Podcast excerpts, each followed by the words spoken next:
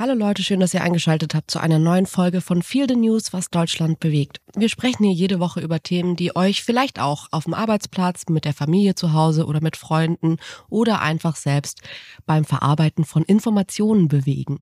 Wir wollen heute über den Fetisch Intelligenz sprechen. Denn Intelligenz wird in unserer Gesellschaft als wichtigste Eigenschaft gefeiert. Ist das gerechtfertigt? Wir sind bei diesem Thema nicht ganz einer Meinung. Ja, Intelligenz ist zu einem gesellschaftlichen Fetisch geworden, also so einem Fixstern, nach dem alle streben. Fast alle Menschen messen sich und andere am Maßstab Intelligenz. Man erkennt das unter anderem daran, dass zum Beispiel die verletzendsten Schimpfworte sich oft auf mangelnde Intelligenz beziehen und dass ganz viele Abwertungen von anderen Leuten, was ja in sozialen Medien einigermaßen häufig vorkommt, genauso funktionieren. Intelligenz ist in sozialen Gemeinschaften das, was Geld in der Gesellschaft ist. Fast alle streben danach und wenn man es sich wirklich ganz frei aussuchen könnte, würde niemand sagen, ja, ich wäre gerne sehr unintelligent. Wir setzen als Gesellschaft wiederum sehr verkürzt und auf schädliche Weise Erfolg und Intelligenz gleich. Ob in der Schule oder in der Wirtschaft oder in der Politik. Wir entwickeln gleichzeitig jede Menge anderer Intelligenzmaßstäbe, die mehr über unsere Werte und Wünsche aussagen, als über eine tatsächliche Intelligenz. Eine gute Definition von Intelligenz kommt von der Plattform Neuronation oder Neuronation. Das ist ein Projekt zur Förderung der mentalen Gesundheit und auch ein Unternehmen, äh, gefördert unter anderem von den Bundesministerien für Bildung und für Gesundheit. Die Plattform ist auch Partner der Charité, die sind relativ groß geworden, zeitweise mit Gehirnjogging als Unternehmung. Und dort steht, Intelligenz ist ein vielschichtiges Konzept, das die Fähigkeit eines Individuums beschreibt, komplexe Informationen zu verstehen, zu verarbeiten und daraus angemessene Schlussfolgerungen zu ziehen. Diese Fähigkeit umfasst kognitive Prozesse wie Wahrnehmung, Lernen, Erinnern, Problemlösung, kritisches Denken und Entscheidungsfindung. Intelligenz wird durch eine Kombination von genetischen und Umweltfaktoren beeinflusst und kann durch Bildung, Erfahrung und Training verbessert werden. Wie Bill Gates im März 2023 geschrieben hat, fängt gerade das Zeitalter der künstlichen Intelligenz an. Und deswegen ist es höchste Zeit, sich kritisch und umfassend mit der natürlichen Intelligenz auseinanderzusetzen oder mit dem, was viele Leute für menschliche Intelligenz halten. Ja, und warum machen wir diese Sendung? Also wir tragen das Thema jetzt eigentlich schon eine ganze Weile mit uns rum. Und auf der einen Seite scheint Intelligenz in unserer Gesellschaft ja sehr genau definiert zu sein. Trotzdem begegnet es uns, zumindest seit wir so drüber reden, an so vielen Stellen ganz individuell. Wir hatten großen Spaß, ähm, mehr über das Thema zu erfahren und deswegen dachten wir, okay, wir machen diese Sendung heute und gehen dieses Thema wirklich von unserem Standpunkt aus an, aber wirklich auch so, dass man am Ende hoffentlich dieses Thema ein bisschen besser greifen kann. Werbung. Sascha, ich würde gerne nochmal mit dir über Formbar sprechen.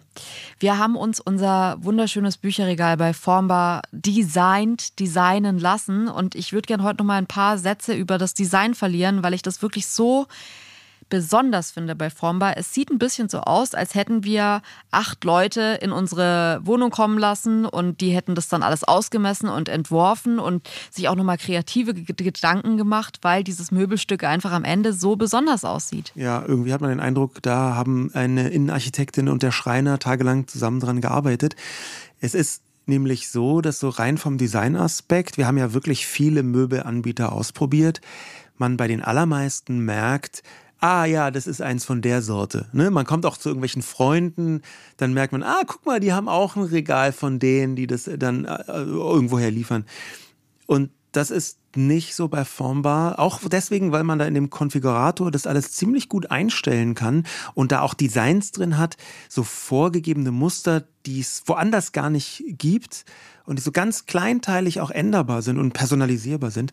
Das ist so eine richtige ein richtiges Designmöbel. Und das gefällt mir besonders gut. Ja, also ich finde, diese Einzigartigkeit macht Formbar schon aus. Und man muss auch dazu sagen, wir beide haben jetzt nicht das größte Händchen irgendwie dafür, ein Möbelstück von from scratch zu designen. Und wir haben es trotzdem hinbekommen, da ein wahnsinnig ästhetisches Möbelstück rauszubekommen. Und das finde ich halt so toll. Formbar übernimmt das alles, also man hat am Ende wirklich das Gefühl, dass man da von mehreren Profis beraten wurde. Und auch wenn man alles selbst konfiguriert, ist es ja so, dass am Ende nochmal DesignerInnen von Formbar drüber sehen, was ich auch super entlastend finde, dass man nicht selbst irgendwie dann Angst hat, irgendeinen Fehler im Design gemacht zu haben, der einem dann erst auch beim Aufbau auffällt, weil man natürlich das nicht studiert hat oder Ahnung davon hat. Und gerade da setzt Formbar an und ihr kriegt wirklich, geht mal auf die Formbar-Seite, auch auf Instagram und schaut euch einfach an, was da für Ergebnisse rauskommen können und lasst euch inspirieren. Es ist wirklich einfach ein absolutes kreatives Paradies. Ihr könnt jetzt auf form.bar slash Herzensmöbel, also mit OE gehen und dort mit dem Code Herzensmöbel sagenhafte 30% Rabatt insgesamt bekommen. Äh, das gab es bisher so gar nicht und es lohnt sich tatsächlich, weil man am Ende ein wirklich sehr, sehr schönes Möbelstück zu Hause hat. Viel Spaß beim Ausprobieren. Werbung Ende. Sascha, was macht für dich Intelligenz aus oder wie würdest du für dich Intelligenz definieren? Wann geht es dir so, dass du bei anderen Menschen merkst, ach, die sind intelligent oder du stellst dir vor, dass die intelligent sind? Was sind so die Anhaltspunkte? Jetzt wirklich persönlich, ja, keine ganz, Definition. Ganz persönlich, so wo Definitionen so reinlappen, habe ich früher immer mir selber gesagt, Intelligenz ist die Fähigkeit zur Problemlösung. Ist auch nicht völlig falsch ist aber natürlich A, sehr unvollständig und B, ist Problemlösung immer auch das, was man so ganz persönlich als Problem betrachtet. Ne? Da sagt man, hey, sag mal drei Probleme und dann bezeichnet man immer Probleme, die man selber entweder hat oder die man lösen könnte. Oder man sagt, nee, ich bin ja, mein Selbstbild ist total mega intelligent, also suche ich mir nur Probleme, die ähm, für mich lösbar sind. Tatsächlich ist, wenn ich so über Intelligenz nachdenke, ist so, dass ich zu schnell andere Menschen beurteile nach der Elaboriertheit ihres Sprachcodes. Es gibt so einen Begriff elaborierter Sprachcode, um Menschen einzuteilen. Ist der also, können die besser formulieren, sich besser ausdrücken, sind die präziser, kennen die Fremdworte, können die Sätze zu Ende sprechen und so weiter und so fort. Also eine extrem sprachliche Definition. Und das hat sicherlich mit Intelligenz zu tun.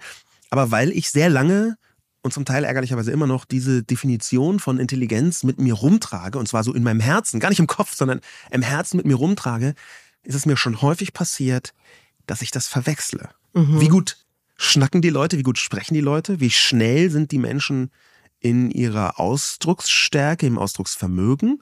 Und das setzt sich zu schnell, also wissenschaftlich weiß man das inzwischen, das ist ein Teil davon, aber es ist nicht zwingend deckungsgleich, setzt sich das zu schnell Intelligenz gleich? Das ist so die ehrliche Antwort auf diese Frage.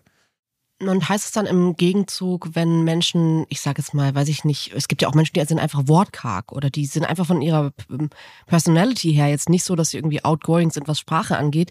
Teilst du die dann gleichzeitig als dumm ein oder denkst du dir da, oder von mir aus auch das Gegenteil von Intelligenz, werden wir ja sicherlich auch gleich noch drüber sprechen, was das bedeutet, aber ich würde gerne wissen, was der Umkehrschluss ist, wenn du sagst, okay, du machst das daran fest, es gibt ja einfach Leute, die sind super verschwiegen.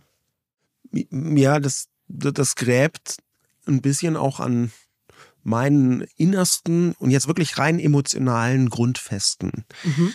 Ähm, es ist ja tatsächlich so, dass die meisten Menschen, jedenfalls die meisten Menschen, mit denen ich zu tun habe, deren Selbstbild, die, die möchten sich für jedenfalls nicht unklug halten. Ja, also ja. die möchten sich eher für intelligent halten. Und da würde ich jetzt auch von mir davon ausgehen. Ich möchte mich auch für klug halten. Und deswegen ist es für mich eher so ein Anzeiger, dass ich da zu schnell bereit bin, so Sprache und Intelligenz gleichzusetzen, ist eher so ein Anzeichen, dass ich da ein Defizit habe, dass es mir schwerfällt, andere Formen von Intelligenz leicht wahrzunehmen. Im Umkehrschluss ist die Antwort auf deine Frage, ich muss mich manchmal dazu zwingen, zu sagen, diese Person ist vielleicht sprachlich jetzt nicht so präzise, nicht so schnell, nicht so wortgewandt oder mhm. vielleicht karg in ihrer Ausdrucksweise. Aber es kann ja trotzdem sein, dass sie eine unfassbar intelligente Person ist. Ja. Das ist da tatsächlich ein, Defizit von mir in der, in der direkten Wahrnehmung. Ich muss mich, anders gesagt, dazu zwingen, mhm. das nicht, nicht mir selber dann im Weg zu stehen. Und wie ist es denn bei dir? Ich bin immer so ein bisschen augenrollend bei dem Thema, weil für mich Intelligenz auch schon immer was mit Wissen zu tun hat. Und ich weiß nicht, ob ich so frühkindlich einfach da nicht richtig geprägt wurde oder mit negativen Erfahrungen geprägt wurde. Aber ich denke dann natürlich irgendwie sofort an IQ-Tests und so Testsituationen sind für mich schon so in der frühen Kindheit. Ich musste zum Beispiel einen Test machen, ähm, dass ich irgendwie nicht auf die Hauptschule gehen muss, sondern auf die Realschule gehen kann. Oder also Gymnasium stand, habe ich zwar auch den Test gemacht, aber habe den gar nicht bestanden. Und das sind dann alles so Punkte, das zählt irgendwie bei mir total mit rein in so eine ähm, was definiert die Gesellschaft als intelligent oder was definiert die Gesellschaft als Wissen und immer auch sofort so eine Möglichkeit des Scheiterns und der Ausgrenzung, weil ich finde es nämlich ultra schade, dass ich in unserer Gesellschaft oft das Gefühl habe, dass dieser Intelligenzfetisch nicht dazu führt, dass man Freude an Wissen vermittelt oder ähm, Problemlösungen irgendwie so genauer mit Spielen betreibt, sondern ich habe eher das Gefühl, das findet im Kleinen wie im Großen oft als Ausgrenzungsmerkmal ja. Äh, statt. Zum Beispiel eben die Ausgrenzung in äh, Hauptschule, Realschule und Gymnasium, was ja schon indirekt so ein bisschen klug, mittelklug, dumm ist. Und ähm, zumindest so in der Gesellschaft. Ich kenne viele Menschen, die sagen, hey, niemals geht unser Kind auf die Hauptschule, als sei das jetzt so, unser Kind ist doch viel zu klug für die Hauptschule. Und das sind alles so Momente.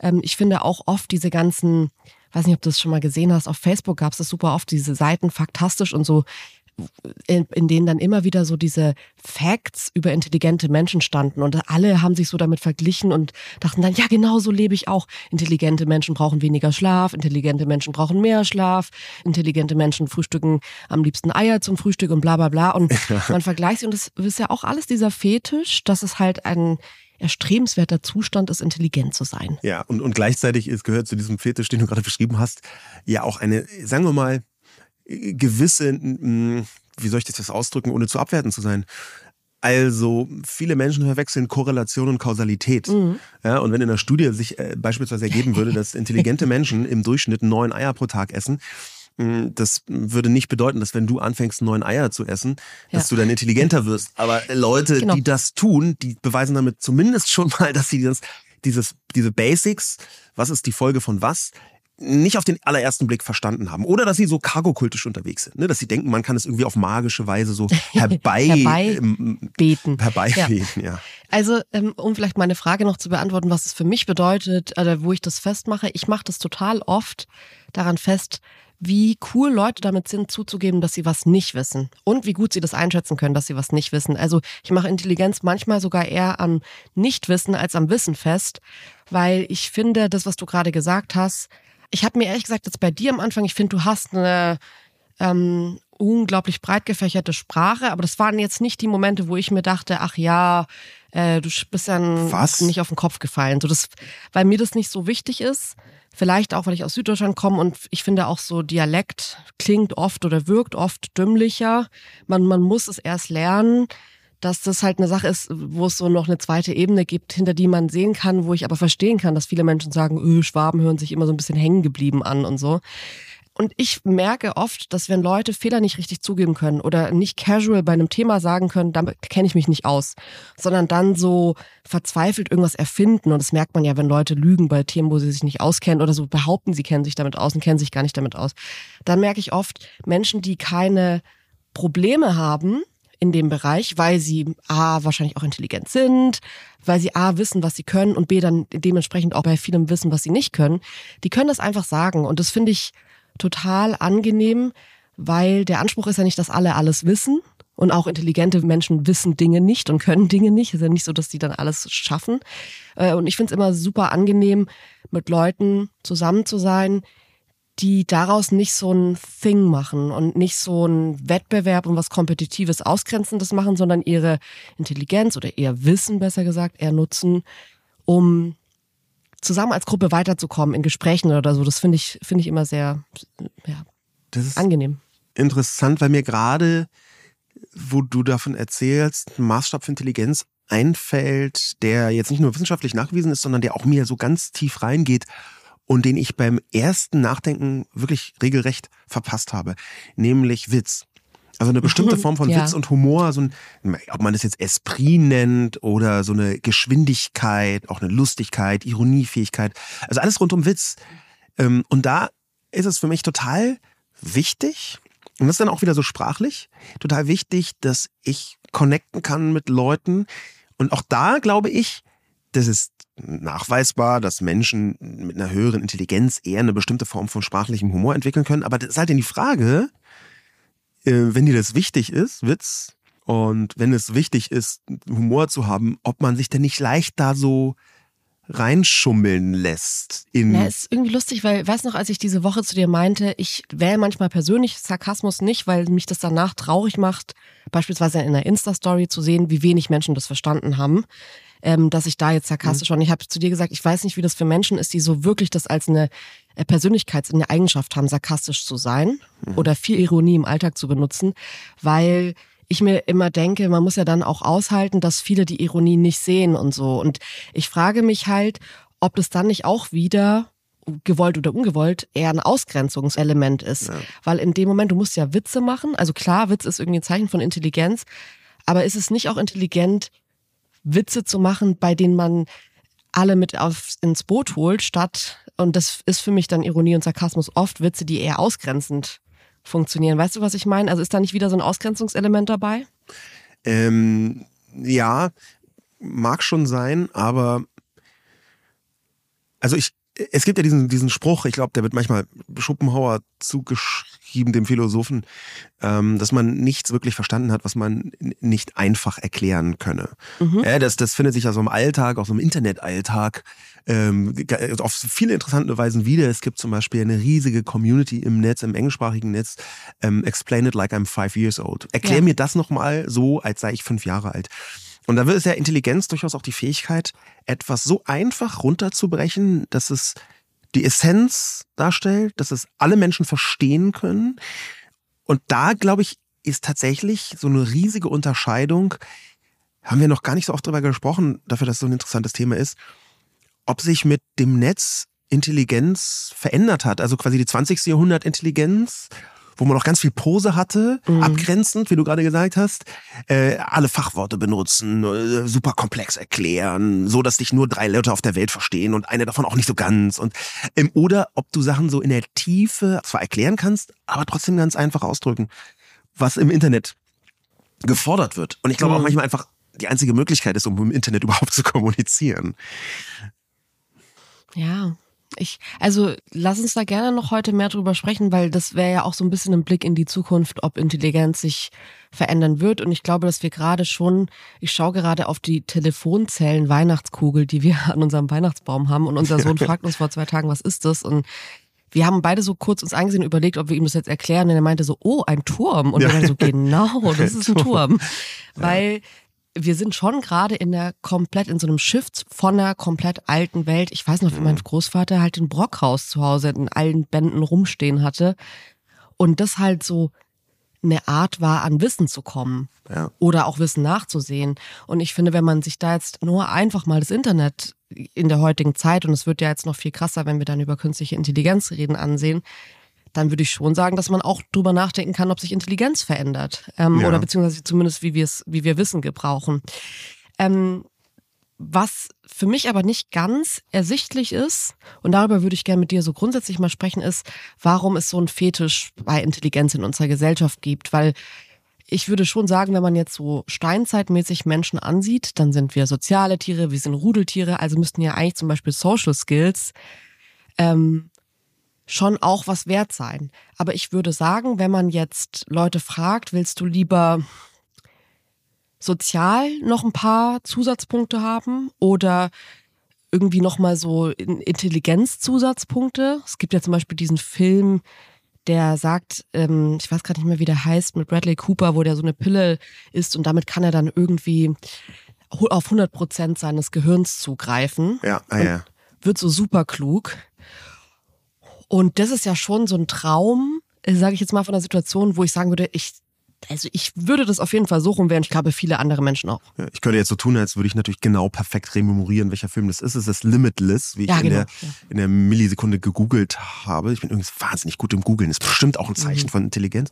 Nein, aber im, tatsächlich ist, glaube ich, ein Teil von diesem Fetisch Intelligenz, dass man Intelligenz so als komische auch, auch relativ abstrakte Fähigkeit, wo Leute gar nicht so ganz hundertprozentig definieren können, was es ist, betrachtet, wo am Ende rauskommt, dass du den Alltag besser beherrschst und vor allem, dass das Intelligenz ist der Schlüssel, um besser im Kapitalismus zurechtzukommen. Ja, das ist halt so ein, mhm. wir leben in einer kapitalistischen Gesellschaft und man schreibt der Intelligenz zu und deswegen ja auch, das haben wir in der Zusammenfassung am Anfang gesagt, so eine komische Gleichsetzung von Intelligenz und wirtschaftlichem Erfolg, die manchmal sehr stark gebrochen ist, wenn man sagt, der ist nur reich und total bescheuert, aber in den meisten Fällen schon so, ah, Intelligenz hat irgendwas mit wirtschaftlichem Erfolg zu tun. Genau können wir es nicht greifen. Und ich glaube, das ist ein Teil von dieser Fetischisierung. Ja, aber ich würde schon gerne einmal drüber reden, wo ist denn der Unterschied zwischen, ich sage jetzt mal, Intelligenz, Wissen und Erfolg. Weil ich würde schon sagen, dass die Bereiche zusammenhängen. Irgendwie mhm. ist jetzt nicht so, dass es drei völlig unterschiedliche Bereiche sind. Ich würde aber auch sagen, dass es trotzdem nochmal einen großen Unterschied macht, weil wenn man so in einem Ausschlussverfahren rangeht, dann gibt es viele Menschen, die erfolgreich sind, die mir jetzt nicht, kann sein, dass ich mich total täusche, aber die jetzt, oder ich da vielleicht überhaupt nicht irgendwie die richtige Person bin, die das einschätzen kann, aber die wirken für mich jetzt nicht super intelligent. Ja. Und auf der anderen Seite gibt es, kenne ich viele Menschen, die ich äh, für intelligent ähm, halte und die ja, ich will nicht sagen, keinen wirtschaftlichen Erfolg haben, aber jetzt nicht den, den sie aus aus meiner Sicht verdient ja. hätten. Du sind zwar doch im so emotionalen Teil, ich würde aber trotzdem gerne schon mal eine Studie zitieren, weil es gerade so wahnsinnig gut reinpasst. Ähm, denn es gibt tatsächlich eine ganze Reihe von Studien, die versuchen, wirtschaftlichen Erfolg und Intelligenz irgendwie in ein Verhältnis zu setzen. Eine der jüngsten und auch mit interessantesten, finde ich, ähm, stammt von einem äh, Professor in Amsterdam, ähm, Thies Bohl heißt der Herr, der hat zusammen mit seinem Team ein paar schwedische Daten, da scheint es auch äh, aus verschiedenen Gründen die besten Daten zu geben, aber er hat schwedische Daten äh, mit seinem Team analysiert und dabei rausgefunden, veröffentlicht in der Zeitschrift von Oktober 2023, European Sociological Review.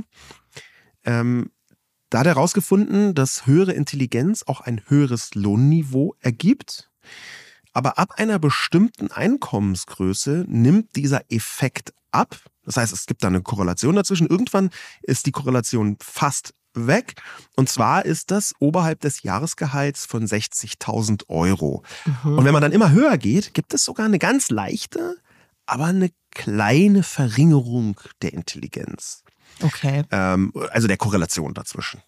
Das fand ich deswegen spannend, weil auf der einen Seite, ja, irgendwie, wenn man so klassischen Reichtum interpretiert und sagt so die erfolgschaftlichst erfolgreichsten Leute, dann würden, glaube ich, viele Menschen die Schwelle anders setzen als 60.000 Euro Jahresgehalt, dass das quasi das Maximum der Intelligenz ist auf der einen Seite.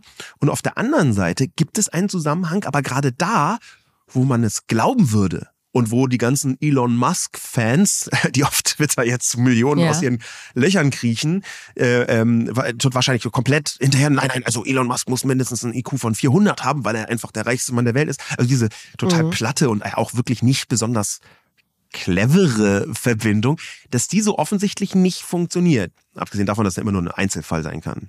Das ist mega interessant, weil ich habe eine Studie gefunden, die sich zum Teil mit dem deckt, was du gerade gesagt hast. Und zwar ist die von ForscherInnen von der Uni Bristol, Minnesota und Heidelberg. Und die haben ähm, einen Test gemacht. Also die haben erstmal Menschen mittels IQ-Tests getestet und dann davon knapp 800 ProbandInnen genommen und haben folgendes Experiment gemacht. Die haben die einen Tag ein Strategiespiel spielen lassen, dann einen Tag Pause und dann am nächsten Tag nochmal das Spiel spielen lassen. Und es ging eigentlich in diesem Test um, wie verhalten sich die ProbandInnen im zweiten Spiel, weil die Erkenntnis war, dass Menschen, die einen hohen IQ haben, in dem zweiten Spiel sich einfach nur im Vergleich zu ihrer Leistung im ersten Spiel deutlich verbessert haben. Das heißt, die zentrale Erkenntnis war, intelligente Menschen lernen aus ihren Erfahrungen und bei Menschen, die jetzt nicht so einen hohen IQ hatten, die haben oft die gleichen Fehler wieder gemacht und sind deswegen da nicht weitergekommen. Das würde ja aber bedeuten, hätten die das Spiel 60 oder 80 Mal gemacht oder die Leute drei Jahre lang spielen lassen, hätte es irgendwann eine natürliche Grenze gegeben, wo man sagt, da funktioniert es dann nicht mehr und also sie haben das auch übertragen auf Spiele mit Geld und dementsprechend auch herausgefunden, dass die Leute natürlich auch im Zweifel, wenn sie erfolgreich sind, Kapitalismus ist ja im Ende auch oft ein Spiel, ähm, das auch monetär dann funktioniert. Aber für mich ist so ein bisschen die Frage, ist es irgendwann so, dass dann Erfolg nach anderen Regeln funktioniert? Weil ja. zum Beispiel irgendwie eine Risikobereitschaft ist ja nicht unbedingt mit Logik zu erklären. Also warum ist es so, dass es irgendwann einen Kipppunkt gibt, der dann, finde ich, schon auch Leuten hilft, wo man ja dann sagt, irgendwie dumm Glück oder weiß nicht, was man da alles sagt, bei Menschen, die jetzt so Elon Musk-mäßig Entscheidungen treffen, wo man sich denkt, oh, also ich weiß ja. jetzt nicht, ob das direkt einen Nobelpreis verdient, die Handlung. Das ist deswegen interessant, weil es ein sehr einflussreiches äh, Sachbuch gibt von äh, Nicolas Taleb, der hat geschrieben Der schwarze Schwan. Mhm. Und der schwarze Schwan, das beschreibt Ereignisse, die extrem unwahrscheinlich sind. Ja, so wie man hat irgendwie 127 Schwäne. weiße Schwäne und dann kommt halt ein, durch wahrscheinlich einen genetischen Fehler, irgendwas, ein schwarzer Schwan dabei mhm. raus. Und er beschreibt, wie man sich sinnvoll vorbereiten kann auf schwarze Schwanereignisse. Ja, das ist ein bisschen mhm. verkürzt und vereinfacht. Und das Lustige ist, dass er dazu eine Anekdote nimmt, wo ich dachte, ach krass, du bist also ziemlich eingebildet, lieber Herr Taleb, ähm, und möchtest nicht als unintelligent erscheinen, sondern als der Allerklügste ähm, weil er geschrieben hat, er war selber Trader und hat einfach den großen Erfolg von anderen Tradern beobachtet und hat sich dann eingeredet, und so wirkt es auf mich, ähm, er sei im Durchschnitt in allen möglichen Szenarien mittelmäßig bis ziemlich erfolgreich. Und die weniger cleveren, die würden so gambeln, dass sie in einem spezifischen Szenario super erfolgreich sind. Mhm, okay. Und er hat, also das war für mich fast eine Ausrede. Ich weiß, wo er hin möchte, aber das würde halt bedeuten, dass wenn man besonders intelligent ist, nach dieser Taleb-Theorie des schwarzen Schwans, dass man damit, wenn man das wirtschaftlich gleichsetzt, was ich für falsch halte, so ganz mhm. grundsätzlich, dass man versucht, in allen einigermaßen wahrscheinlich möglichen Welten trotzdem halbwegs erfolgreich zu sein. Ich kann damit nicht so wahnsinnig viel anfangen, ehrlich gesagt. Ich halte es auch für so ein bisschen so eine Männerausrede, warum der Dude um die Ecke einfach reicher ist als sie. Also, nee, ich finde jetzt, um die Frage zu beantworten, kann man schon sagen, okay, Intelligenz hat ja bis zu einem gewissen Punkt auch was mit Erfolg zu tun, ja. aber eben nur bis zu einem gewissen Punkt und auch nur in einer gewissen Weise, weil Erfolg ja nicht nur allein durch Intelligenz funktioniert, sondern halt auch oft auch durch, durch Vererbung, durch zum Beispiel Vererb von Geld. ja, zum Beispiel durch ja. Geld. Ähm, dann haben wir aber noch das zweite Feld, das für mich auch mit reinzieht und das wäre Wissen. Mhm. Im Umkehrschluss kenne ich, glaube ich, wenige dieser Fälle, in denen Leuten eine große Intelligenz zugeschrieben wird, die erst mit 40 oder 50 entdeckt wird. Das gibt es. Es gibt ja so Leute, die irgendwie so, weiß ich nicht, äh, in der Literatur ja oft Menschen, die dann so einen riesen Erfolg haben und man merkt, wow, die ganzen Bilder oder was weiß ich, so im künstlerischen Bereich kenne ich diese Wundergeschichten. Aber ansonsten frage ich mich, ob Wissen auch so wenig mit Intelligenz zu tun hat wie Erfolg oder dann am Ende doch ein bisschen mehr, weil es halt die Sprache ja. ist, auf die man sich geeinigt hat, um Intelligenz zu umschreiben. Also Thema das Wissen nicht deckungsgleich ist mit Intelligenz, das ist, glaube ich, kann man erstmal so voraussetzen. Aber es gibt ja einen Zusammenhang. Und ja. vielleicht hilft uns eine Einteilung, die ich gefunden habe, die ich auch selber so äh, nicht kannte, ähm, und zwar die Einteilung in fluide Intelligenz, das ist eher Problemlösungsfähigkeit und allgemeine Denkfähigkeit, und kristalline Intelligenz, das ist Wissen und aber auch, weil Wissen kann nicht deckungsgleich mit Intelligenz sein, und aber auch der Zugriff und die Kategorisierung auf Wissen. Das ist ja schon, wenn du zwar Sachen im Gedächtnis hast, aber nicht so schnell assoziieren kannst, ob und wie und wann, in welchem Kontext du darauf zugreifen kannst, das hat schon sehr viel mit Wissen zu tun. Und das fand ich interessant. Eine fluide Intelligenz und eine kristalline Intelligenz, also quasi so eine Wissensspeicherung und auch den Zugriff darauf zu. Und, und da, wenn man das so unterscheiden möchte, dann glaube ich, ergibt sich eine ganz, ein gut, ganz guter Zusammenhang zwischen Intelligenz und Wissen. Nämlich, dass Intelligenz dir hilft, auf gespeichertes Wissen in der richtigen Situation mit der richtigen Assoziation zuzugreifen und es dann zu verwenden. Ich würde dem gern zumindest in dem Punkt widersprechen, dass ich sagen würde, naja, aber da geht es ja immerhin noch um das gespeicherte Wissen, das halt in unserer Gesellschaft äh, sich bereit macht, abgerufen zu werden. Und wenn wir jetzt zum Beispiel über IQ-Tests sprechen, dann ist es ja inzwischen auch glücklicherweise so, dass das so ein bisschen überholt ist und man jetzt nicht bei einer intelligenten Person ja. sofort fragt, ja cool, was ist denn dein IQ? Weil man so ein bisschen gemerkt hat, okay, der IQ-Test ist am Ende irgendwie auf mittelalte weiße Männer zugemünzt und nicht irgendwie auf verschiedene Formen der Intelligenz, die es ja zweifelsohne gibt. Die Frage ist für mich aber trotzdem, man muss es ja in irgendeiner Form messen.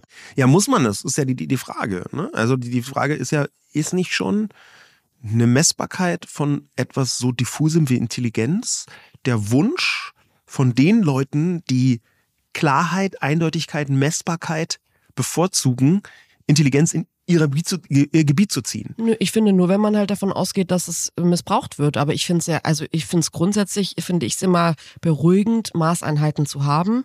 Auch, also von mir aus lass uns gern drüber reden, dass das bis jetzt noch nicht in einem ordentlichen äh, Maß passiert oder man merkt, dass das die Maßeinheit hier dreidimensional sein sollte und nicht einfach nur irgendwie ja. äh, in Länge und Breite oder wie auch immer. Ähm, ich finde aber schon, dass es interessant wäre, das zu tun, weil ich auch glaube, dass dann endlich mal Bereiche berücksichtigt werden würden, die für mich auch zur Intelligenz gehören, über die man aber kaum spricht, zum Beispiel emotionale Intelligenz, soziale Intelligenz. Das wird ja bis jetzt nicht wirklich gemessen. Wenn man über den IQ-Test spricht, dann geht's da wirklich ja eigentlich um diese dieses klassische Wissen, mathematisches Wissen, Problemlösung, also so die klassischen, wer schon mal einen IQ-Test im Internet gemacht hat, der echte IQ-Test, den man dann so macht, der ist jetzt nicht so anders zu diesen ganzen Wissenstests, die jetzt vielleicht noch ein bisschen digitaler geworden sind. Ja, aber genau in, diesem Bereich kann man halt auch ganz gut sehen, wie verbogen, und zwar gesellschaftlich, auch patriarchal, wir müssen noch auf jeden Fall über Intelligenz und Sexismus reden, eigentlich Intelligenz oder das Bild der Intelligenz ist. Du kannst ja in einem IQ-Test in Anführungszeichen nicht schummeln. Ja, wenn da mhm. steht, Erkennen Sie dieses dreidimensionale Gebilde und überlegen Sie, wo Punkt A wäre, wenn es spiegelverkehrt äh, achstransversal dreimal um Punkt C ge gegoogelt wird. Also was ja. auch immer, solche. Da kannst du ja nicht sagen, ja, ich schummel jetzt mal, sondern entweder du kriegst es hin oder du kriegst es nicht hin. Mhm.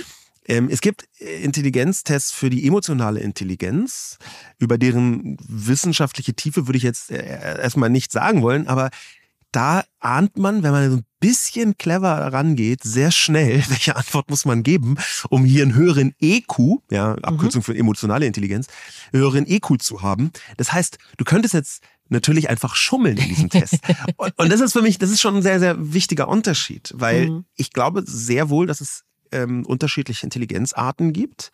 Ich glaube aber, dass zum Beispiel sowas wie soziale Intelligenz äh, leichter vortäuschbar ist. Du kannst leichter so tun, als würdest du eine bestimmte Form von sozialer Intelligenz haben, indem du zum Beispiel, soziale Intelligenz hat viel mit Empathie zu tun, Empathie vorgaukelst.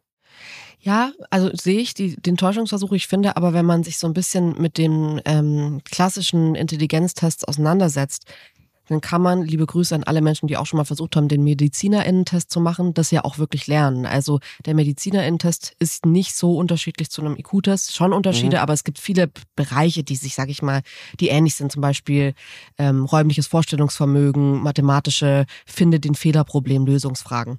Und ähm, ich habe eine Zeit lang gedacht, dass ich äh, den Test gerne machen will. Und ich habe mich irgendwie für den Test interessiert. Und es gibt halt ganze Bücher, die man kaufen kann, um sich vorzubereiten. Und eine Freundin von mir hatte die ganzen Bücher, weil die den Test gemast hat und hat die mir dann so gegeben, hat gesagt, kannst ja mal einfach reinschauen und ein bisschen darin so, ja, so ein bisschen wie ein Sudoku-Heft einfach auch mal schauen, wie weit würde man kommen und so.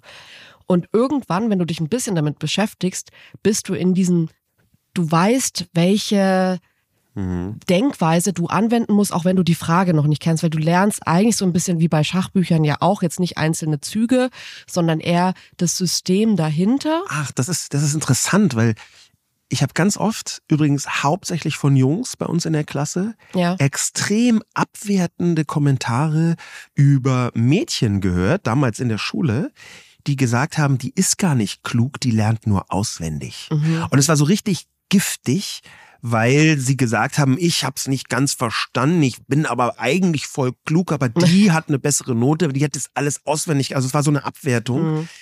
Ich, mm, also ich habe was, was relativ klar ist, ist, dass Intelligenz und schulische Leistung äh, zwar eine grobe Korrelation in manchen Fällen mitbringen, dass das aber alles andere als deckungsgleich ist. Es gibt wirklich nicht besonders kluge Leute, die sehr gute Noten haben und es gibt eine Vielzahl von sehr klugen Menschen, die keine guten Noten haben. Das ist erstmal vorausgeschickt, wenn man klug hier im ganz klassischen Sinn von höherer IQ äh, betrachtet, mhm. ja, was ich auch wieder anzweifeln würde. Aber da ist, da ist irgendwie sehr, durch Fremdbild und Selbstbild ist da ganz viel Verbogenheit drin und da ist ganz viel, ich möchte aber eine Definition haben, wo ich klug bin.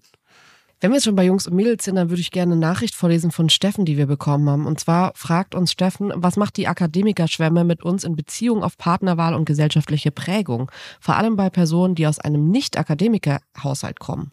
Ja, ich, also ich habe immer wieder Kritik an Intelligenzquotienten und Intelligenzmessungen gelesen und da war auch immer ein klassistisches Element. Also eine Abwertung von Menschen aus anderen, man würde so sagen, sozioökonomischen Schichten, also aus Leute, die weniger Geld haben und Leute, die deswegen nicht so einfach Zugang zu Bildung haben oder deren Eltern halt beruflich nicht so mega erfolgreich sind, mhm. die armutsbetroffen sind.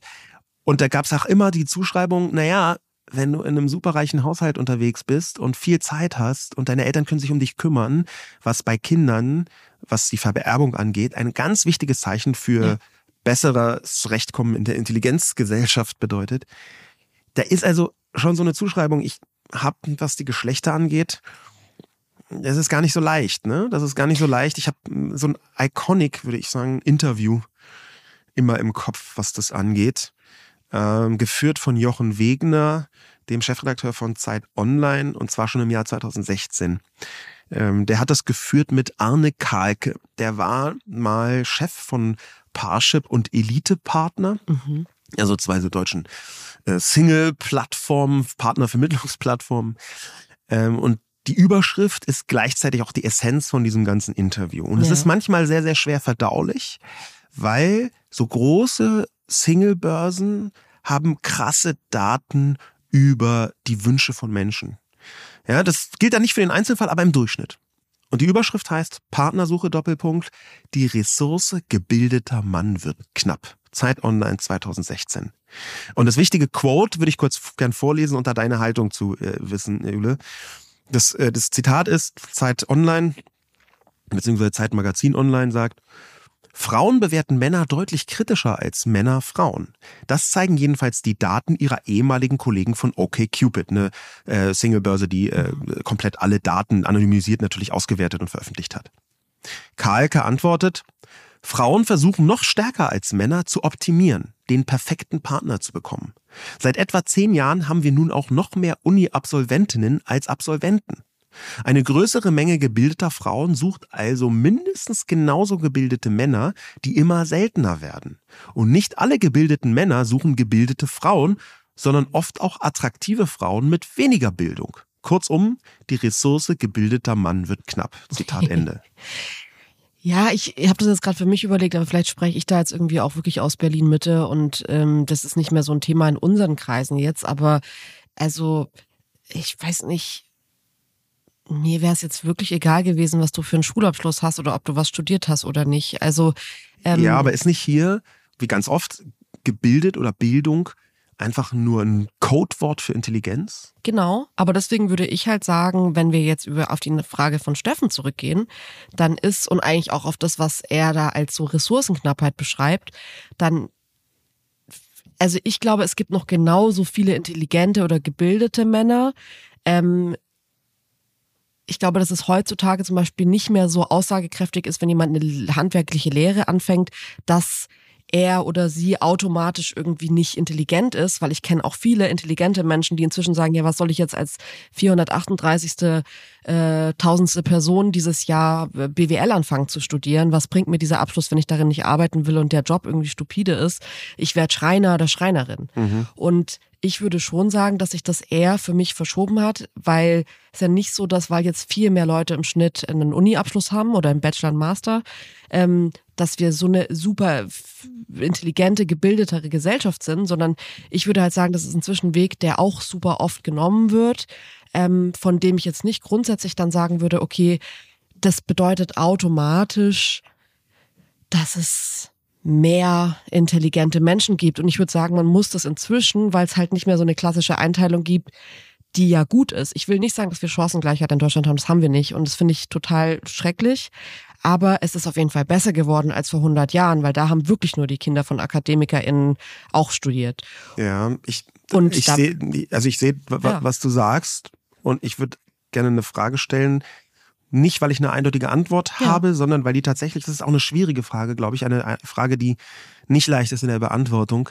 Warum ist es eine so häufige, auch häufig angewendete und auch bekannte Strategie, bei der Partnerwahl, Anbahnung zwischen den Geschlechtern für Frauen, sich etwas weniger klug zu stellen?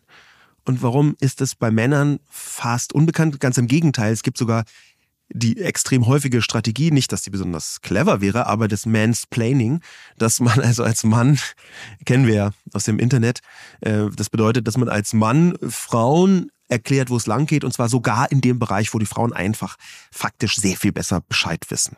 Und diese, diese Form Mansplaining ist quasi das Gegenstück zu, äh, auch das absurde Gegenstück zu Frauen stellen sich absichtlich etwas weniger clever, um dem Mann die Möglichkeit zu geben, sich als klug, intelligent, fähig zu inszenieren. Mhm. Äh, warum, warum ist das dann so?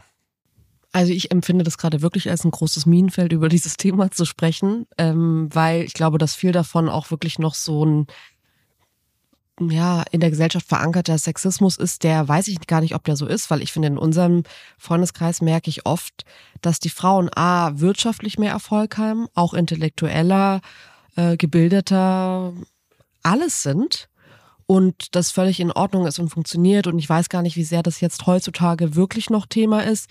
Aber ich finde jetzt allein als Frau merke ich einfach oft, das sind eher, weil ich wähle die Strategie auch oft, mich kleiner zu machen. Es ist eher die Unzulänglichkeit von Männern, die für mich aus dieser, aus diesem Intelligenzfetisch kommt, mhm. in der Sexualität natürlich auch eine Rolle spielt. Und der Mann hat intelligenter zu sein, weil er der Anführer und Beschützer ist. Und ich weiß, das sind alles, alles dumme Klischees, mhm. aber die sind ja zum Teil noch da.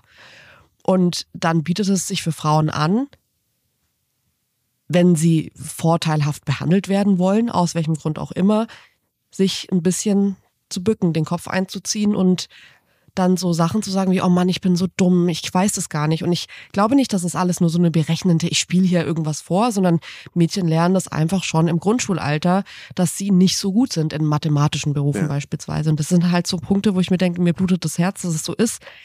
Aber ich glaube, wir können nicht so tun, als sei das jetzt nicht mehr so, auch wenn es genau. schon andere also, Beispiele gibt. Das check ich auch. Als sei das nicht mehr so, dass diese Zuschreibung da ist. Ne? Ja, Weil genau, ja. faktisch und messbar ist es ja anders. Ne? So im Durchschnitt sind Frauen, wenn man sie frei sich entfalten lässt, ähm, besser als Männer in ganz oder fast sogar den meisten von diesen Intelligenztests. Ähm, deswegen ja auch mehr Uni-Absolventinnen als Absolventen. Das ist jedenfalls eine Theorie davon. Aber das ist natürlich am Ende gar nicht so leicht zu sagen, wie viel ist da so gesellschaftliche Prägung, wie viel ist Taktik, wie viel ist Rollenspiel? Wäre alles anders, wenn wir das Patriarchat äh, besiegt hätten, abgeschafft hätten, wäre das dann komplett anders? Oder ist es am Ende zum Beispiel sowas, dass es ein evolutionäres Merkmal ist? Ähm, und dass die unterschiedlichen Geschlechterrollen, die so im Durchschnitt irgendwie funktionieren, dann eben schon so ist, ja, also Frauen wollen halt auch einen größeren Mann, Frauen wollen X und Y. Das sind ja alles Fragen, die kann man kaum stellen, ohne dass man sofort diese vielen gesellschaftlichen Minen und Fallstricke damit reindenkt. Ja. Und gleichzeitig ist es deswegen ja auch so, dass Intelligenz so ein Fetisch und ein Minenfeld gleichzeitig ist, oder? Also mir geht's so, wenn ich, als ich mich so mit dem Thema beschäftigt habe, habe ich mich natürlich auch die ganze Zeit mit dieser Frage beschäftigt, die wir auch in unserer These drin haben.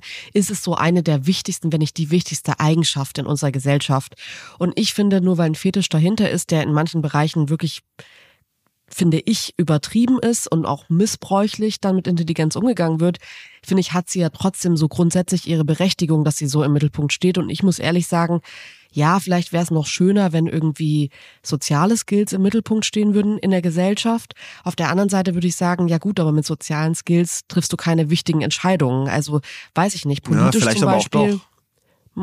Also ich glaube, dass ein, ein gewisses Wissen und ja, da gehört vielleicht dann Studium dazu, vielleicht gehört auch in Zukunft was anderes dazu. Ich kenne viele Leute, die sich selbst Sachen beigebracht haben. Also dieser Vorwurf immer, der gerade von der AfD ja vor allem kommt, gegen meistens Ricarda Lang, dass sie nicht studiert hätte. Mhm. Das finde ich so absurd, ja. dass Leute denken, man ist eine bessere oder schlechtere Politikerin, wenn man nicht studiert hat. Ähm, und das Studium so ein, so ein, also gut, ich, ich finde, es gibt ein paar Studiengänge, wo man sagen kann, ja, cool, der Justizminister oder die Justizministerin, die sollten schon irgendwie mal irgendwann Jura studiert haben. Das finde ich von der Grundidee her gar nicht so schlecht. Aber muss der Agrarminister nee. oder Agrarministerin irgendwie, also da finde ich es beruhigender, wenn die mal irgendwann auf dem Bauernhof gearbeitet haben oder irgendwas mit der Landwirtschaft zu tun haben. Da finde ich es schwierig zu sagen, ja, die haben kein Studium, bei uns haben alle ein Studium. Und mhm. das ist auch so eine Form von Intelligenzfetisch, die ich eigentlich eher belastend finde. Ist es, definitiv. Trotzdem würde ich sagen, es ist für mich ein wichtiger Grundpfeiler. Und du sagst ja, du hast ja anfangs gesagt, es geht dir schon anders. Mir geht es deswegen schon anders, was diesen Fetisch Intelligenz angeht, weil ich diese unfassbar vielen Unzulänglichkeiten äh, sehe, die das Konzept Intelligenz einfach eingebaut hat auf eine Weise, wo ich nicht weiß, ob man die überhaupt loswerden kann. Das fängt an mit in einer patriarchalen Gesellschaft hat Intelligenz immer auch eine sexistische Komponente. Ähm, das ist ganz schwer, die loszuwerden. Dass man zum Beispiel die Einsatzgebiete von Intelligenzformen, die eher Frauen zugeschrieben werden, ähm, die hält man dann für weniger wichtig. Und die Einsatzgebiete von Intelligenzgebieten, die eher Männern zugeschrieben werden, die hält man dann für absolut weltbewegend essentiell. Ja? Wenn du dir anhörst, wer sind die intelligentesten Menschen der Welt, dann wirst du mit hundertprozentiger Sicherheit, wenn du in einer beliebigen deutschen Fußgängerzone fragst, und nicht nur Deutsch überall, wirst du ganz viele sehr reiche Leute äh, äh dabei haben. Du wirst ein Frauen-Männer-Verhältnis haben, was unterirdisch ist. Das werden, also wenn überhaupt eine Frau auf zehn Männer kommt, wenn man ganz wertneutral und geschlechtsneutral fragt, fragt nach Menschen, ja, intelligenten Menschen. Das, ich glaube, das hängt ganz stark mit diesen Zuschreibungen zusammen. Und dann hast du eine krasse rassistische Komponente da drin, weil natürlich wir in einer weißen Zivilisation in einem guten Teil leben, in ganz vielen Bereichen, in der westlichen Welt jedenfalls. Und dann gibt es bestimmte äh, Zuschreibungen, die sich genau darauf auch beziehen. Und dann sind automatisch Menschen, die aus dem westlichen Kulturkreis kommen, ab Werk natürlich viel, viel, viel, viel klüger als jemand, der in anderen Kulturen aufgewachsen ist. Und es gibt so eine ganze Reihe von Punkten und ableistische, ne? also eine behindertenfeindliche Mechanik. Ich finde das Total. sehr spannend. Und das macht mich auch manchmal ein bisschen, äh, weiß ich nicht, kann gar nicht sagen, was es mit mir macht, aber so, so eine Spannung verursacht ist. Ähm, es ist ja schon so, dass dieser Begriff dumm, mit zu den wichtigsten Schimpfworten gehört. Ja. Und dazu zwei Beobachtungen. Das eine ist eine klar ableistische, also behindertenfeindliche Komponente. Denn dumm wird von manchen Menschen als behindertenfeindliches Wort betrachtet. Ja. Und ich kann das nachvollziehen. Ich ziehe daraus nicht jede Konsequenz, dass ich den Begriff dumm prinzipiell und überall vermeide, aber ich versuche den sehr stark zu reduzieren und manchmal einfach zu ersetzen durch stumpf. Weil stumpf ist eine Entscheidung, ich möchte hier etwas nicht wahrnehmen, und dumm ist, das hat auch was mit der Fähigkeit zu tun. Und wenn du Fähigkeiten oder fehlende Fähigkeiten abwehrst, dann kann ich schon verstehen, warum das behindertenfeindlich ist. Und da gibt es also ganz viele Bereiche, da würde ich sagen, ja, ist das Konzept Intelligenz wirklich so gut geeignet, ja. um so ein gewichtiger gesellschaftlicher Tragpfeiler zu sein? Oder ist es nicht sehr, sehr gefärbt? In genau der Hinsicht, wie die Gesellschaft auch gefärbt ist. Ja, ich sehe, was du meinst. Ich finde, auf irgendwelche Eigenschaften werden wir uns eh als Gesellschaft einigen. Natürlich kann man jetzt drüber reden, dass es schön wäre, das gar nicht zu tun. Alle Menschen irgendwie völlig unvoreingenommen äh, erstmal zu anzusehen und dann zu gucken, wie das so funktioniert. Aber so funktioniert ja, ich sage jetzt mal, ein größeres Gesellschaftskonzept nicht. Und dann ist für mich so ein bisschen die Frage, unter all den Eigenschaften, auf die wir uns sonst einigen, finde ich die Eigenschaft ähm, Intelligenz, Wissen, Slash Wissen, um ehrlich zu sein, noch von denen, die so zur Verfügung stehen, die am wenigsten schlechter, weil ich auch bei allen anderen Punkten, die man ja jetzt aufbringen könnte und sagen könnte, ja, wieso konzentrieren wir uns nicht auf das oder auf das, gibt es eben auch genau das gleiche mhm. Konzept, dass man sagen kann, ja, okay, da fallen aber Menschen raus, die jetzt beispielsweise aufgrund von der Behinderung Emotionen nicht einordnen können und, und, und. Also es gibt ja immer, sag ich mal, die Menschen, die rausfallen und da würde ich eher sagen, ey, lass uns mal drum kümmern, dass wir da eben nicht behindertenfeindlich sind, mhm. als zu sagen, ja, wir müssen jetzt alle unsere Standards irgendwie ändern. Ähm, ich fände es eher cool zu sagen, lass uns an den Standards arbeiten und die vor allem überarbeiten, weil mhm. genauso wie wir jetzt über die Messung gesprochen haben, die schwierig ist mit dem EQ, finde ich, ist es auch manchmal schwierig. Wir haben es auch schon in der Grundschule immer wieder, dieses Ding mit Jungen und Mädchen. Jungs sind klug, Mädchen sind lieb. Und all diese Punkte, würde ich sagen, muss man eher verändern, als es zu sagen, ähm, Intelligenz darf nicht mehr mhm. so eine große Rolle spielen, weil da ist schon was drin, wo ich sagen würde, ja, vielleicht ja. wäre das ja. gar nicht so schlecht, wenn das irgendwie weitergetragen Man wird. ist dann sofort auch in so gesellschaftlichen Zielen und den persönlichen Beiträgen dazu. Vielleicht ist es genau der richtige Moment, um mal eine gar nicht so bekannte, aber in der Wirkung unfassbar mächtige Theorie mhm. reinzubringen. Und zwar die Theorie der multiplen Intelligenzen von Howard Gardner, ähm, 1983 aufgestellt. Und der kam um die Ecke mit der Ansage, Leute, es gibt nicht nur die eine Intelligenz, das hatten vorher auch schon Leute gesagt, klar, aber der hat sich ganz konkret überlegt, welche verschiedenen Intelligenzen gibt es. Und ganz viele von diesen so EQ, äh, emotionale Intelligenz, soziale Intelligenz und solche, basieren, diese Einteilungen basieren auf seiner Einteilung von 1983. Deswegen würde ich die ganz kurz mal aufzählen wollen. Mhm. Howard Gardner ähm, hat äh, gesagt, es gibt die sprachlich-linguistische Intelligenz, die logisch-mathematische Intelligenz, die musikalisch-rhythmische Intelligenz, die bildlich-räumliche Intelligenz, die körperlich kinästhetische Intelligenz, ja. also das Potenzial, den Körper und einzelne Körperteile zur Problemlösung oder Gestaltung von Produkten einzusetzen, die interpersonale Intelligenz, auch soziale Intelligenz, was wir so mit Empathie äh, äh gleichsetzen, die intrapersonelle Intelligenz, also die Fähigkeit, die eigenen Gefühle, Stimmungen, Schwächen, Antriebe und Motive zu verstehen und zu beeinflussen. Und die naturalistische Intelligenz, die Fähigkeit, Naturphänomene zu beobachten, zu unterscheiden, zu erkennen, sowie eine Sensibilität für sie zu entwickeln. Das war also seine Einteilung. Bin, also hat so leicht esoterische Subelemente, würde ich schon sagen. Ja, also jedenfalls kann man die da rein interpretieren. Aber ich finde es erstmal sehr richtig und gut zu sagen, Intelligenz ist viel größer als das, ja. was ihr im das Alltag ist das, was so ich gerade mitgenommen habe. Also was ich daraus total mitnehme, ist eben, dass wenn sich jemand äh, beruflich damit befasst und sagt, hey, ich möchte mir das ansehen, ich möchte das genauer definieren, finde ich es immer komisch, wenn danach irgendwie ein oder zwei Definitionen rauskommen und man nicht genau das sieht, dass es halt eigentlich ein viel größeres Bild ist. Und vielleicht sind es diese Punkte, die er gesagt hat, vielleicht sind es aber sogar noch viel, viel mehr Punkte.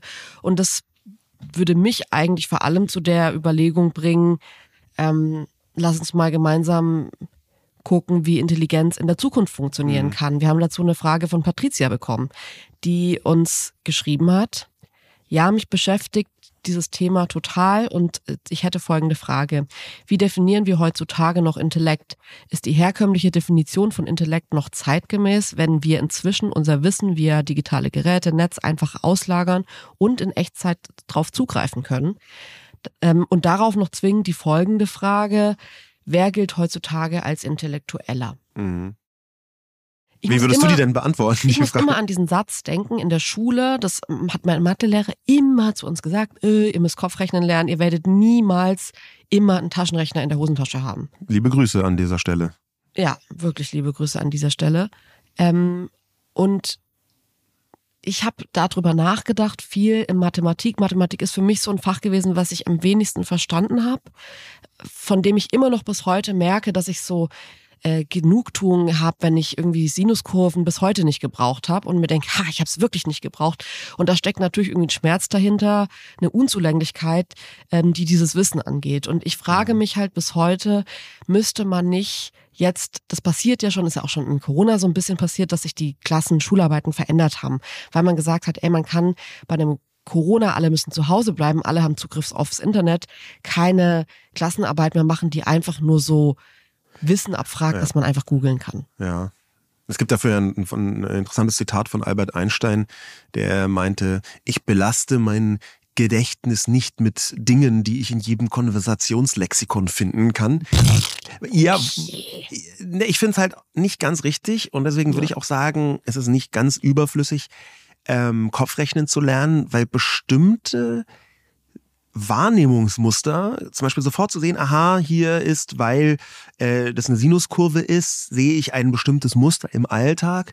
Ähm, oder ähm, mhm. da, da, da gibt es schon Mechanismen, da kannst du halt eine sehr schnelle Einordnung von bestimmten Phänomenen nicht ersetzen durch einen Taschenrechner. Das geht einfach nicht. Also verstehe mich nicht falsch. Es ist nicht so, dass ich sage, ich glaube, wir brauchen Mathematik nicht. Für mich ist nur die Frage, die Mathematik, die wir gerade in der Schule haben. Mhm. Und das sehe ich ja jetzt schon, ich habe jetzt so angefangen, so ein paar so Lernbücher für unsere Kinder zu kaufen, weil ich das irgendwie so interessant finde. Wenn es da ein gutes Buch gibt, kaufe ich das jetzt schon mal.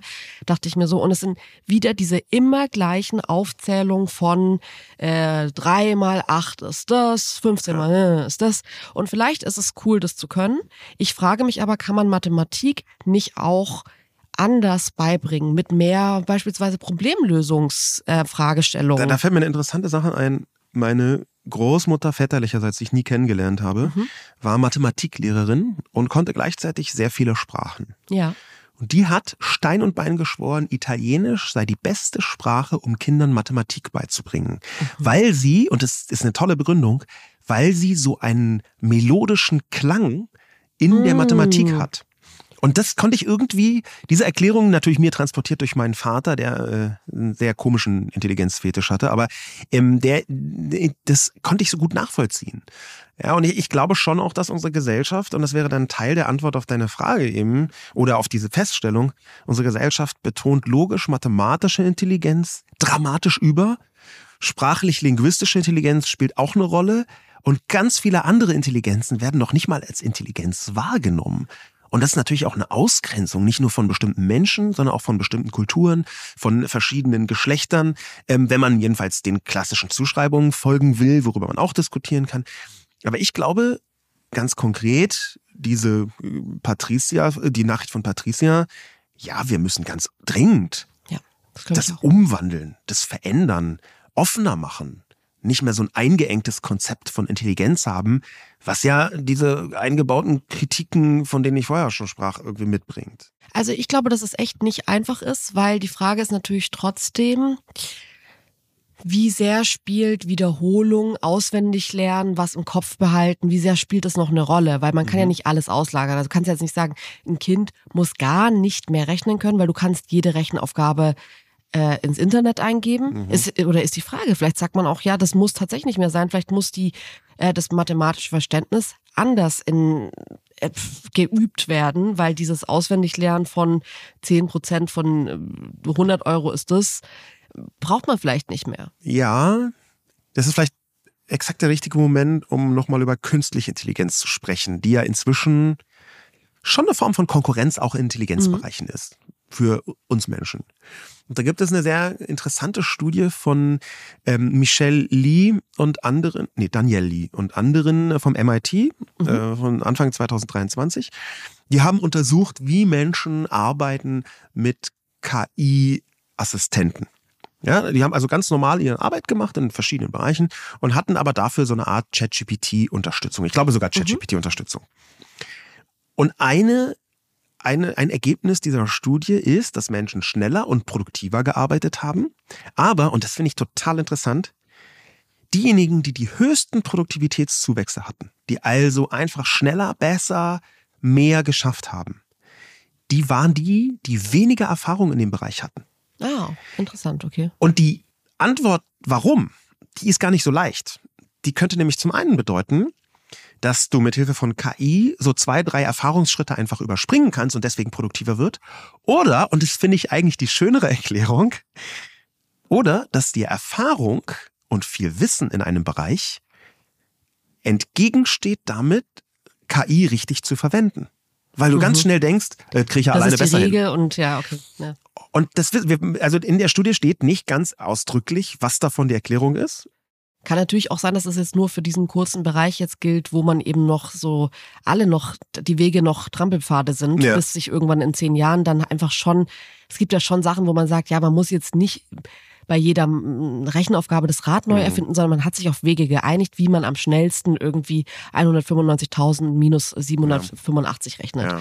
Und das sind halt alles so Momente, wo ich sagen würde, ähm, ich bin richtig, richtig gespannt, wie sich unser Verständnis von Intelligenz die nächsten Jahre entwickelt durch KI.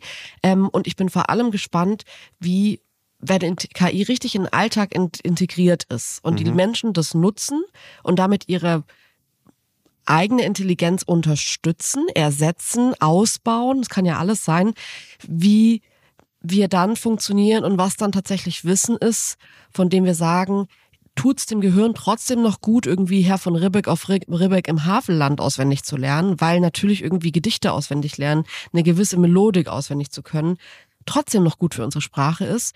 Oder kriegt man eigentlich raus, ah nee, äh, Grundschulkindern ordentlich beizubringen, wie man promptet oder wie man zu der Lösung der Probleme im Internet findet. Ja, In also ich, Wegen ist effektiver. also ich, ich würde mal mit so einem sehr patriarchalen, aber vielleicht deswegen ganz gut erkennbaren Muster dagegen argumentieren.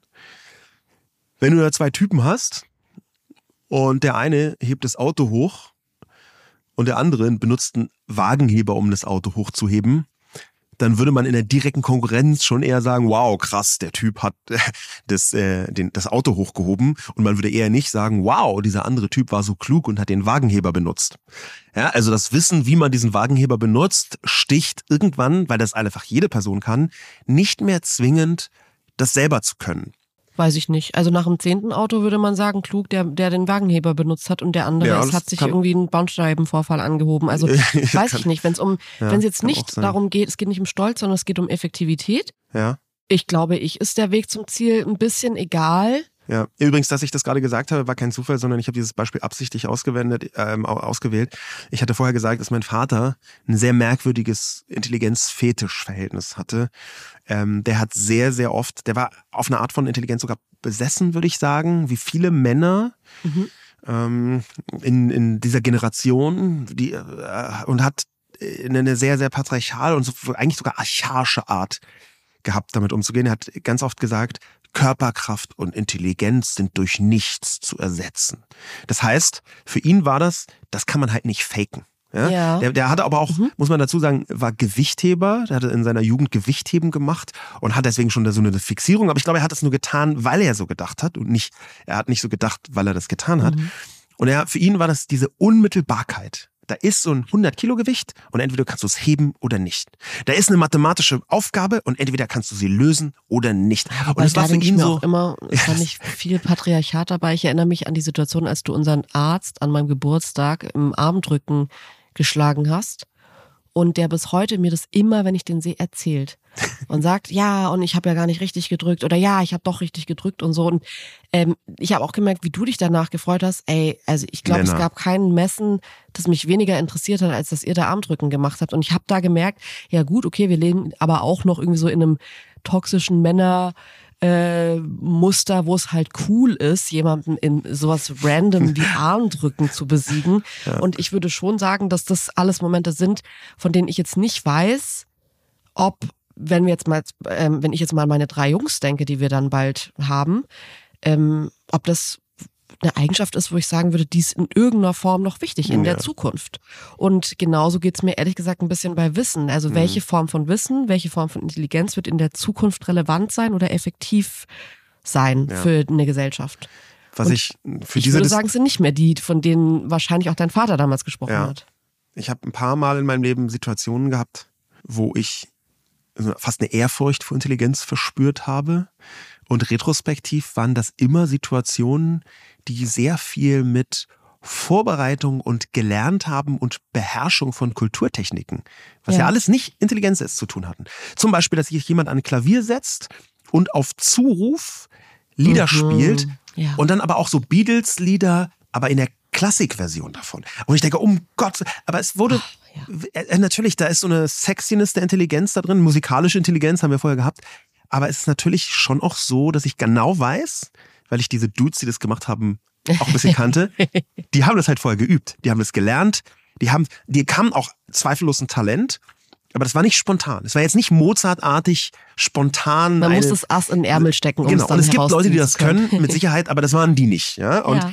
gleichzeitig auch eine, es gibt zum Beispiel einen, einen, einen Typen, ich möchte den jetzt nicht sagen, ähm, gehört zu den Großintellektuellen in, in Deutschland, ähm, der bei jeder Gelegenheit, die sich geboten hat, einfach eine Stunde lang auswendig Gedichte aufsagen konnte. So, also Goethe-Gedichte, gefolgt von irgendwie ganzen Epen, Altgriechisch und erst angefangen auf Altgriechisch und dann aber direkt übersetzt auf Deutsch mit der Begründung, dass es einfach nicht ausreichend viele Leute im Raum verstehen würden. Und das war diese, diese Mechanik, wo du merkst, okay, du bist ein unfassbarer Angeber, aber da ist auch schon ein bisschen Substanz dahinter. Aber ich finde, das kriegt man schnell raus. Also klar, für den ersten Abend reicht es, aber ich finde, man merkt Manche schnell, haben ja nicht mehr sind, ähm, wenn man kein größeres. Ziel, als diesen ersten Abend zu gewinnen. Insofern, ja. Ja, ja, also ich sage jetzt mal für relevante Dinge. Also wenn, wenn du den jetzt am Abend dann tief beeindruckt bist von so einer Person, ja cool. Aber also ich denke jetzt so, beispielsweise man verliebt sich jetzt in so eine Person, weil man denkt, wow, die ist ja total toll und dann ist man länger mit der dann fragt man so nach, ey, was steht denn eigentlich auf der 438. Seite, wo du immer die mhm. 437 Seiten zitierst und man merkt dann, okay, die Person weiß überhaupt nicht, was da drin steht, weil sie eben nur den ersten Teil auswendig gelernt hat, finde ich, das entzaubert sich schnell und man sieht schon, wo Substanz hinter ist und wo nicht. Mhm. Ich würde gerne nochmal ganz zum Schluss auf mein Steckenpferd künstliche Intelligenz zu sprechen kommen und zwar genau in diesem Bereich, den du vorher angerissen hast. Nämlich, was ist in Zukunft wichtig? Wohin entwickelt sich der Fetisch Intelligenz in einer Welt, wo Maschinen intelligent sind und noch intelligenter werden. Was glaubst du? Also ich störe mich immer daran, wenn Leute künstliche Intelligenz so vermenschlichen oder fast so zu was Übernatürlichem erklären. Das hat dann oft auch was Religiöses, sozusagen, Gott, die werden uns, die sind uns schon lange überlegen und so, weil ich mir denke, ja, es ist einfach nur für mich die maschinelle Speicherung und Verarbeitung von Wissen und von dem es da ist. Und ja, es wird auch dazu führen, dass wahrscheinlich äh, künstliche Intelligenz irgendwann so Emotionen und Gefühle haben wird und ein Bewusstsein haben wird, weil das ist auch, glaube ich, erlernbar. Aber ähm, ich würde eher sagen, ey, lass uns doch viel mehr darauf konzentrieren, wie wir das, wie wir im Einklang mit künstlicher Intelligenz so leben, dass diese Bereiche nicht, die sind für mich gerade noch sehr hölzern getrennt voneinander. Und ich würde mir total wünschen, dass es, ob groß, ob klein, überall, ob privat oder beruflich, so eine organische Verbindung gibt, wie so ein verlängerter Arm, den man nutzen kann und dafür fehlen mir gerade noch die Tools, das Wissen, die Bereitschaft der Gesellschaft, das so richtig einzubinden, wie es für mich eingebunden gehört, weil, also ich meine, sind wir ehrlich, wir können uns jetzt noch ein bisschen dagegen wehren, aber eigentlich sind wir schon total überrollt davon. Und ich fände es halt cool, wenn man das besser nutzen würde und es annehmen würde und nicht, ach, ich weiß nicht, also es ist jetzt so ein kleines Beispiel, aber wenn so ältere Menschen so super stolz noch drauf sind, dass sie irgendwie so ohne Navigationssystem rumfahren, ja. dann denke ich mir immer so, ja, pff, keine Ahnung, wer, keine Ahnung, wer dem jetzt irgendwie noch einen Preis gibt für so ein Verhalten. Aber ich würde mir eigentlich wünschen, dass alle Leute lernen, als es A, überall Internet in unserem Land gibt und alle Leute lernen, wie man Navi bedient und alle Leute Geräte haben, mit denen man Navis leicht bedienen kann. Und ähm, das würde ich auch auf künstliche Intelligenz mir total wünschen, weil ich glaube, dass da gerade noch ein Potenzial schlummert, für mhm. uns auch nutzbar im Alltag und für unsere Intelligenzweiterentwicklung als Gesellschaft, dass wir noch nicht mal ansatzweise erahnen werden. Ja. Wie geht's dir denn? Ich meine, es ist. Es ja, ich. Was ist dein Gefühl damit?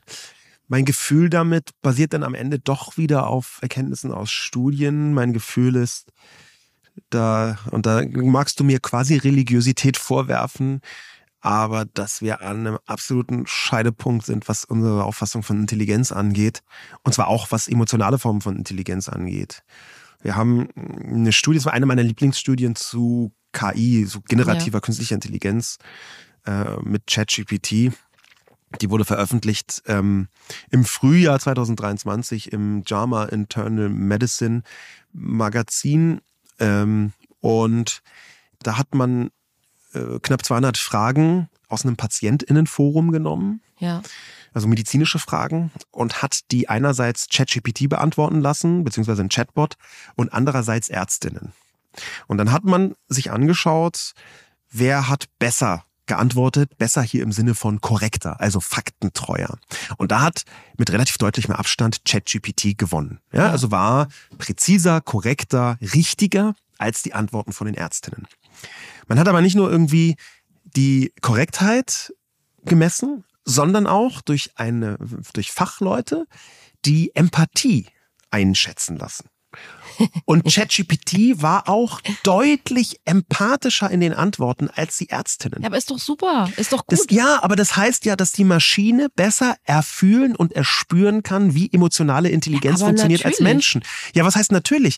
Wo sind dann noch die Rückzugsorte für natürlich, für menschliche Intelligenz? Das ist doch aber das, was ich sage. Ich, ich sage ja nicht, dass ich das unterschätze oder nicht. Ich glaube, dass es viel mehr Potenzial hat, als jede menschliche Intelligenz jemals haben wird. Deswegen würde ich dafür plädieren, dass man nicht so eine komische Ego-Scheiße macht, weil das ist ja Ego-Scheiße. Es ist ja einfach wieder dieser Intelligenzfetisch zu sagen, wie die älteren Menschen, die sagen, ich habe ganz ohne Navi hierher gefunden. Ja, es ist egal. Es ist nicht wichtig, dass du mit ohne Navi hierher findest. Ja. Und es ist nicht wichtig als Ärztin oder als Arzt, äh, auf die richtige Beratung ohne Hilfe gekommen zu sein, sondern es ist wichtig, die beste Hilfe für die PatientInnen anzubieten. Und da würde ich halt sagen, wieso lernt man im Medizinstudium in manchen Bereichen noch selbst Entscheidungen zu treffen, wenn eine Maschine bessere Entscheidungen trifft? Dann würde ich mir doch eher wünschen, dass der Medizinbereich, dass Ärztinnen und Ärzte richtig prompten können, dass beispielsweise ähm, wir haben ja neulich mit einer Ärztin gesprochen, die meinte, dass manche KI äh, Hautsachen oder Röntgensachen und so einfach teuer sind, wenn sie die durch ein Programm jagt, mhm. obwohl die Antwort genauer ist und dass es ja. halt nicht immer gemacht wird. Das macht mich wütend. Da denke mhm. ich mir, ey, all eyes on, wie man das finanzieren kann und wie das irgendwie ins System einfließt, dass mehr Leute was davon haben, dass ihnen richtig geholfen ja, wird. Das wäre ein toll, fällt mir gerade ein, dieses, dieser englische Begriff, natürlich auch wieder so leicht patriarchal, leicht, sehr patriarchal. The Smartest Guy in the Room. Ja, es gab aber einen Film über, ja. über äh, eine spektakuläre Pleite und Betrugsszenario. Aber The Smartest Guy in the Room ist ja, dass ganz viele Leute als Ziel haben, sie möchten einfach der cleverste im Raum sein, der klügste. Auch Smartness im Sinne von eine lebensfähige Intelligenz. Ja, nicht nur IQ, sondern du musst auch gut zurechtkommen, im ja. wirtschaftlichen System vor allem. Und wie muss man mit Intelligenz umgehen in einer Gesellschaft, wo die Antwort auf die Frage, wer ist die klügste Person im Raum, immer ist, der das Computer. ist keine Person. Das ist keine Person. ja. Und müssen dann einfach Männer, vor allem Männer, die oh, bisher so die Konkurrenz, der Intelligenzfetisch, ich bin der Klügste, müssen die einfach überhaupt erst mal lernen, der Zweitklügste zu sein ja. und wie man damit umgeht. Das, das und damit, damit finde ich, sollten wir erstmal anfangen. Okay, vielleicht sollten wir damit auch aufhören. Ja. Leute, das waren unsere Gedanken zu, ähm, ich wollte gerade sagen, künstlicher Intelligenz, aber es war ja vor allem auch Intelligenz. Ähm, kommt super, super gut ins neue Jahr 2024. Und äh, wir werden auch nochmal für alle, die jetzt denken, oh, wieso nicht mehr über künstliche Intelligenz, wir werden auf jeden Fall auch nochmal demnächst wieder eine große KI-Folge machen und ein bisschen mehr drüber sprechen. Ansonsten äh, freuen wir uns natürlich, wenn ihr unseren Podcast an eure Liebsten empfehlt und uns weiter zuhört. Es war ein ganz, ganz tolles Jahr mit euch. Vielen, vielen Dank für eure ganzen Nachrichten und Bewertungen und Empfehlungen und so schön zu sehen, dass wir immer mehr wachsen und eine größere Community werden. Und ja, macht's gut, bleibt gesund. Tschüss. Vielen Dank.